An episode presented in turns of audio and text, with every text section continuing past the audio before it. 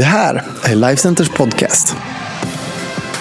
Vi är glada att just du är här. Allt du behöver veta om oss och vad som händer i kyrkan det hittar du på Lifecenter.se och våra sociala medier. Här kommer veckans predikan. Jesus, jag tackar dig för att du är med oss den här morgonen. Jag tackar dig för att vi får stå på ditt ord, Tack för att ingen oro är större än ditt namn. Tack för att det finns ingenting som är omöjligt för dig, Jesus. Tack för att du älskar varenda person som tittar på den här gudstjänsten hemma så otroligt mycket att du valde att ge ditt liv för den personen, Herre. Tack för att du är här idag. Tack för att du vill tala till oss idag. Jag ber att du ska använda det som jag har att säga idag. Jag ber dig att det inte ska få vara mina ord som jag står och babblar, utan att det ska vara det som ligger på ditt hjärta för varenda person där hemma i soffan, Herre. Tack för att du har så otroligt mycket planerat för dem. Tack för att vi får komma som vi är inför dig Jesus. Tack för att du är här i den här gudstjänsten. I Jesu namn vi ber. Amen. Tack så jättemycket. Jag eh, var tvungen att bli uppknuffad på scenen idag för att det var så otroligt härlig lovsång. Jag ville inte att det skulle sluta. Hej!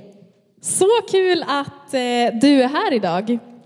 Jag heter Ebba Palmqvist och jag är, som Per Johan sa, eh, ungdomspastor i den här kyrkan tillsammans med min man. Eh, och jag är jättetaggad på att få predika idag. Eh, jag vill säga tack till Per-Johan och Ulrika för förtroendet, verkligen. Idag så ska vi börja ett nytt tema och det temat kallar vi för Vem är din nästa? Jag är så otroligt taggad. Jag har ett ord som jag tror kan få utmana dig lite, för det har utmanat mig lite. Är ni beredda? Yes.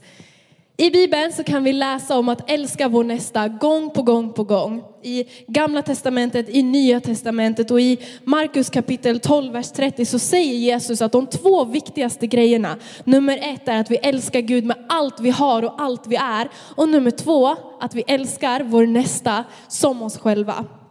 Vi ska läsa en story som jag älskar. Jesus han använder sig ofta av stories eh, för att människor har lättare att förstå vad han menar. Jag tycker att de funkar än idag, 2021. Eh, den här handlar om en man som är ute på resa och blir misshandlad. Vi ska se vad som händer då. Vi ska läsa från Lukas evangeliet kapitel 10, vers 25. En dag kom en laglärd för att sätta dit Jesus genom en fråga. Han sa, Mästare, vad ska jag göra för att få evigt liv? Jesus svarade, vad säger lagen? Vad kan du läsa där? Mannen svarade, du ska älska Herren din Gud av hela ditt hjärta, hela din själ, av hela din kraft och av hela ditt förstånd. Och du ska älska din medmänniska som dig själv. Det är riktigt, sa Jesus till honom. Gör det så får du leva. Men mannen, som så gärna ville visa sin rättfärdighet, frågade Jesus, så vem är då min medmänniska? Jesus svarade, en man som var på väg från Jerusalem till Jeriko blev överfallen av banditer. De slet av honom kläderna och misshandlade honom, gick därifrån och lämnade honom halvdöd. Då råkade en präst komma förbi. Men när han såg mannen ligga där så gick han bara åt sidan och fortsatte gå. Så kom också en levit till platsen och såg mannen och även han gick bara åt sidan och fortsatte gå. Då kom en samarier som också var på resa och när han såg mannen fylldes han med medlidande. Samarien gick fram till honom, hällde olja och vin på såren och förband dem. Sen lyfte han upp mannen på sin åsna och förde honom till ett värdshus där han skötte om honom. Nästa dag när han måste resa vidare betalade han värdshusvärden två denarer och sa, var snäll och ta hand om mannen. Om räkningen går på mer än det här så betalar jag det när jag kommer tillbaka. Vilken av dessa tre tyckte du var den misshandlade mannens medmänniska? frågade Jesus. Den som visade barmhärtighet, naturligtvis, svarade den laglärde. Och då sa Jesus, gå iväg och gör likadant du också. Jag är uppvuxen i kyrkan. Jag har hört det här uttrycket om att vi ska älska vår nästa så många gånger. Eh, och jag minns fortfarande hur det var när jag var typ så här tioårsåldern. Jag satt och funderade på det här uttrycket och tänkte, men vem är min nästa då? Tänkte att ja, men logiskt sett så måste det ju vara personen närmast mig. Om jag är först så är du nästa. Eh, och jag minns hur jag sneglade lite över axeln för att se vem som var min nästa och såg mina två småsyskon. Tänkte okej, okay, Gud vill utmana mig. eh, och det roliga är att det är ofta så här vi vill tolka den här uppmaningen om att älska vår nästa. Vi tänker att det är lite mysigt och bekvämt att tänka att jag ska älska min syster som mig själv eller min pojkvän som mig själv. Men när jag läser min bibel så ser jag gång på gång hur Jesus väljer att satsa på dem som kanske var svårast i hans tid att älska. Han väljer att bjuda hem sig själv och hänga hemma hos människor som har tagit ut för mycket skatt för att stoppa i sin egen ficka. Han väljer att rädda en kvinna som ska bli stenad för sina brott. Och jag skulle vilja dyka ner i vad det innebär att älska sin nästa på det sättet som jag tror att Jesus menade. Är ni med mig? Jag har två punkter idag. Punkt nummer ett, varför ska jag älska min nästa? För att vi ska kunna älska vår nästa på ett sätt som inte bara är påklistrat, som vi gör för att andra ska se, så tror jag vi på riktigt behöver förstå varför vi ska göra det. Du vet idag så är det så lätt att vara en god person. Vi repostar några viktiga stories om rasism eller sexism och så tänker vi bra, nu är jag safe. Men att jag skulle aldrig våga stå upp när någon i klassen skämtar förnedrande om en tjej, det behöver vi inte prata om. För jag har gjort min del, jag är clean, jag är en bra person och är man lite äldre så kanske det är styrkekramar på Facebook vi pratar om, men principen är densamma. Och nu vet jag att jag raljerar lite. Jag tycker att det är grymt att vi kan använda sociala medier på ett bra sätt. Jag försöker själv att göra det. Men om vi bara älskar vår nästa när andra ser. Vi får beröm för att vi är så woke eller vi är så godhjärtade. Och sen så tänker vi att vi är klara och vi går och hänger med vår familj resten av tiden. Så tror jag lite att vi har missat målet.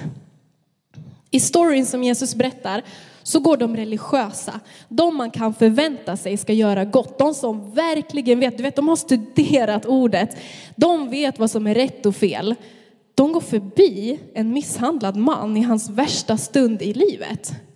Kanske, jag är inte säker, men kanske var det så att de tyckte att det var inte tillräckligt många där som såg. Kanske eh, var det inte värt för dem att göra något för att eh, de visste att det skulle innebära att det tar tid, de skulle bli svettiga, de skulle bli nerblodade och kanske inte ens få någon uppmärksamhet för det. Jag har svårt att se att man skulle lämna en skadad man på det här sättet om det stod människor där som förväntade sig att man skulle hjälpa honom. Man kanske i värsta fall skulle dra någon lång eh, ursäkt om att så men jag har ju min migrän och jag har diskbrock, jag kan tyvärr inte lyfta upp honom. Eh, jag är sen till min mammas begravning, tyvärr, men vet du vad? Jag skickar mina finaste emojis till dig och du får jättegärna ringa mig sen om det inte har löst sig och nu måste jag gå. Men jag tror inte att man bara skulle kallt kliva åt sidan och gå. Den samariska mannen, han var beredd. Det står inte att han funderade över vad han kunde vinna på den här situationen. Det står inte att han beräknade om han hade tid eller inte. Det står bara att han fylldes med medlidande. Han var förberedd. Han hade pengar över som han var redo att faktiskt lägga på någon som behövde dem bättre. Men framför allt så var han redo i sitt hjärta. Kanske hade han själv varit med i en liknande situation. Kanske hade någon i hans närmaste familj blivit misshandlad på det här sättet. Eller kanske hade han bara blivit uppfostrad med att alltid vara tacksam för det han har, för man vet aldrig när det tas ifrån en. Vi vet inte, vi vet ingenting om den här mannen. Men vi ser att han är inte på en plats där han säger, vet du vad, hur dum får man vara? Du vet att det där är en farlig väg att resa på. Du vet att det ofta kommer rånare där. Hur kan du, vad tänker du med när du ska resa den där vägen själv? Är huvudet dumt får kroppen lida, som vi brukar säga i min familj. Han var inte på den platsen. Vi ser att han var på en plats där hans hjärta var snabbt till kärlek. Och inte bara kärlek som i att han red förbi och ropade till mannen, vet du vad? Så fort jag kommer in i staden då ska jag posta på Instagram om hur fruktansvärt orättvist du har blivit behandlad. Så människor verkligen förstår att vi måste ta tag i kriminaliteten i den här stan. Han var på en plats där hans hjärta var snabbt till kärlek som direkt fick gå över till osjälvisk handling. Har du någon gång blivit osjälviskt välsignad av någon som inte vill ha någon uppmärksamhet främst, utan som bara har fått på sitt hjärta att just du behöver lite extra kärlek just nu? Då vet du hur mycket det kan predika om vem Gud är. Jag har personligen själv flera gånger fått kanske gåvor eller pengar eller uppmuntran som bara Gud har vetat att jag behöver. Någon har valt att gå ur sin comfort zone och satsa lite extra på mig och det har predikat för mig så mycket om att Gud bryr sig om lilla mig. Jag har blivit uppmuntrad och sanningen är att om inte någon hade sett på mig som en ung tjej och förstått att jag är dens nästa så hade jag förmodligen inte stått här idag. För människor valde att gå ur sin comfort zone och gång på gång visa Guds kärlek för mig. Varför ska vi älska vår nästa? Enkelt svarat för att Jesus sa det. Om jag kan stå här tack vare att människor i min närhet har visat mig i handling Guds kärlek. Varför skulle inte mina grannar eller mina klasskompisar vara värda precis samma sak? Jag sa att den här storyn har utmanat mig och här kommer det. Jag läser om de här religiösa personerna som lämnar en man i hans värsta stund i livet. Där istället en affärsman från en annan folkgrupp fick steppa upp och göra det som var rätt. Och jag tänker, fy vad pinsamt om det här är jag. Fy vad pinsamt om jag är en sån person som väljer att inte göra det som Jesus har sagt åt mig att göra så att någon annan måste steppa upp och göra det istället. Tänk om jag möter människor senare i livet eller till och med i himlen som säger Ebba, du som hade alla svaren, du som hade Guds kärlek, varför kom du inte till mig när du visste hur jag hade det? Varför fick jag vänta? Okej, ingenting är omöjligt för Gud. Någon annan steppade upp, men varför inte du? Varför fick jag vänta i flera år på att någon annan skulle ta sitt ansvar? Aj, den tanken gör ont, eller hur? Det handlar inte om att vi ska prestera och vara duktiga. Det handlar om att vi ska ta vårt ansvar. Vårt tema heter Vem är min nästa? Så vem är min nästa? Mannen som var en medmänniska i den här storyn, han var samarie och Jesus var jude. Jag eh, har tagit upp det här så många gånger förut, men jag tycker att det är så intressant vilka människor Jesus väljer att lyfta fram i Bibeln. Vi kan tänka att vadå, det spelar väl ingen roll. Eh, men kollar man lite history så har de här två grupperna inte den bästa relationen till varandra. De härstammar från samma, eh, de är från början samma folk, men samarierna har blandats upp med andra folk och deras tro har skilt sig mer och mer från judarnas. De tycker olika i många frågor och drygt hundra år innan det här så har judarna bränt ner samariernas tempel. Så ni fattar, inte bra stämning. Man tyckte olika, och man tyckte framförallt inte om samarier om man var jude. Vi ser i Johannes kapitel 8 att några judar använde samarier nästan som ett skällsord mot Jesus. Och när Jesus frågar vem som var medmänniskan i den här storyn så vill mannen inte ens säga att ah, men det var samarien. Han säger det var han som visade barmhärtighet. Jesus visar med den här storyn att våra nästa inte bara är vår syster som vi älskar och uppmuntrar. Självklart ska vi finnas där för vår syster eller vår bästa vän. Men Jesus tror mer om oss än vad vi själva gör. Han sa gå och gör som han. Så vad är vår ursäkt? Du sitter på hopp för den här världen och du kan äga det. Du behöver inte ursäkta dig själv och tänka att det spelar ingen roll vad lilla jag gör eller säger. För Jesus har precis förklarat att han vill använda dig över din comfort zone. Han har precis visat att han struntar i de fack som vi älskar att dela in människor i. Han har visat att det vi bär på, hans kärlek är som en nyckel som kan låsa upp vilka dörrar som helst. Den här misshandlade mannen och samarien, de hade förmodligen aldrig bjudit varandra på fika i vanliga fall. De hade aldrig haft ett sammanhang där de hade suttit ner och pratat om livet. Men någonting händer när vi vågar se bortom våra skal, när vi vågar se människors behov och vi faktiskt vågar möta dem, då kan vi koppla hjärta till hjärta och vi kan få predika om vem Gud är utan ord. Du kanske säger, men min nästa Ebba, du vet inte, hon har satt sig i den här situationen själv och jag vill inte uppmuntra det som den här personen håller på med, men lyssna. Att älska sin nästa innebär inte att hålla med om allt den personen tycker eller att säga att allting är okej. Jesus umgicks jätteofta med syndare och han sa aldrig att det de gjorde var okej. Tvärtom. Det innebär inte heller att vilja ha fredagsmys tillsammans. Min mamma sa alltid till mig innan jag träffade min man att tänk på vem du börjar dejta för vi ska kunna ha fredagsmys med den killens föräldrar. Det handlar inte om det när vi väljer att gå ut och älska vår nästa. Att älska vår nästa handlar om att förstå att Jesus älskade mig med mina minst charmiga sidor och tyckte jag var värd att dö för. Och det måste betyda att han älskar min nästa med deras sämsta sidor och deras problem precis lika mycket. Vårt jobb är inte att döma, vårt jobb är att älska. Där du går fram kan du få bli använd. Den samariska killen hade ett förberett hjärta som var snabbt till kärlek. Och det kan du också få ha. Jag är en enkel person. Kanske lite osmart enligt vissa, men jag är enkel. Och jag funkar som så här att ju närmare Jesus, desto mjukare hjärta.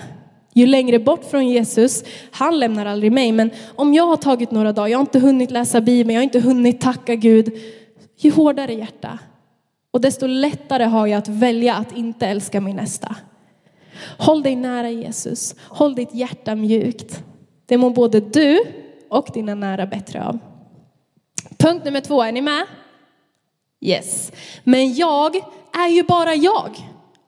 Du kanske tänker just det att, ja men Ebba det här låter grymt. Eh, låt oss rädda världen, låt oss hjälpa varenda hemlös, låt oss eh, utrota psykisk ohälsa, låt oss älska alla våra vänner och grannar rakt in i himlen. Men vet du, jag har bara 24 timmar på mitt dygn och jag har definitivt inte kunskapen om hur jag ska kunna hjälpa alla de här människorna. Jag har kärlek, men hur ska jag hinna? Jag tror inte att Jesus menade att vi ska älska vår nästa på ett sånt här stora syster duktig sätt där vi blir utbrända och går in i väggen efter ett halvår. Den samariska mannen var en person som älskade en person.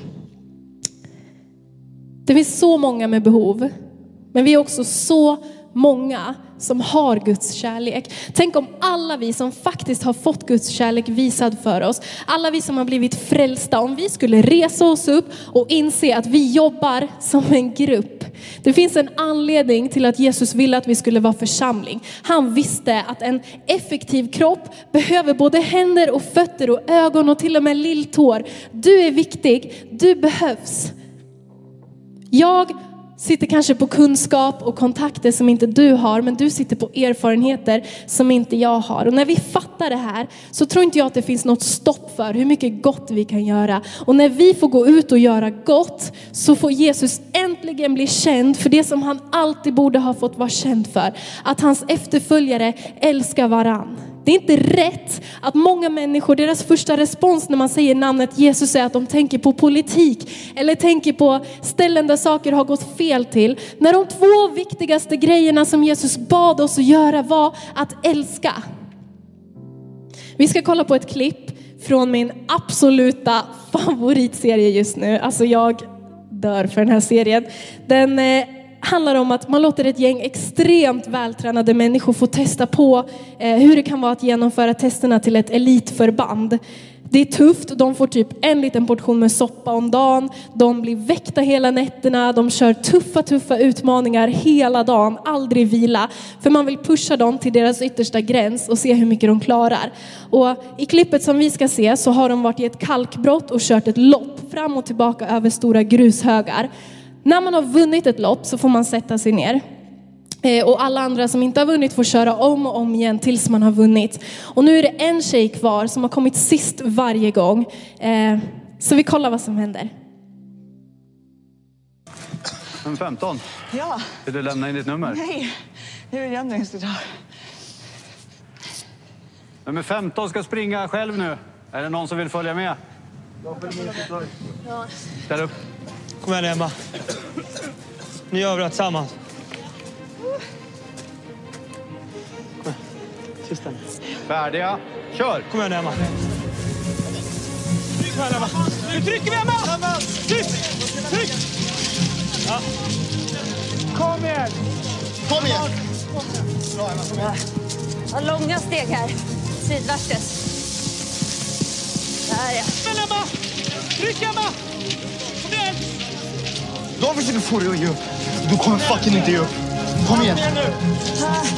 Kom igen. Upp hela vägen. Bana väg henne! Som grupp är det viktigt att man, eh, att man hjälps åt och hjälper dem som är för stunden svag. Tillsammans på linjen nu. Och ju tajtare och närmare man kommer varandra i en grupp, desto större blir viljan att man vill hjälpa varandra. Sista nu! Tillsammans. Tryck uppåt tillsammans. Kom igen. Tryck. Kom igen allihopa. Det här tar vi. Vi är ett lag. Vi lämnar ingen bakom oss. Kom igen Emma. Bra. När vi kollar på sådana här klipp så är det oftast oss själva som vi ser i rollen som den svaga.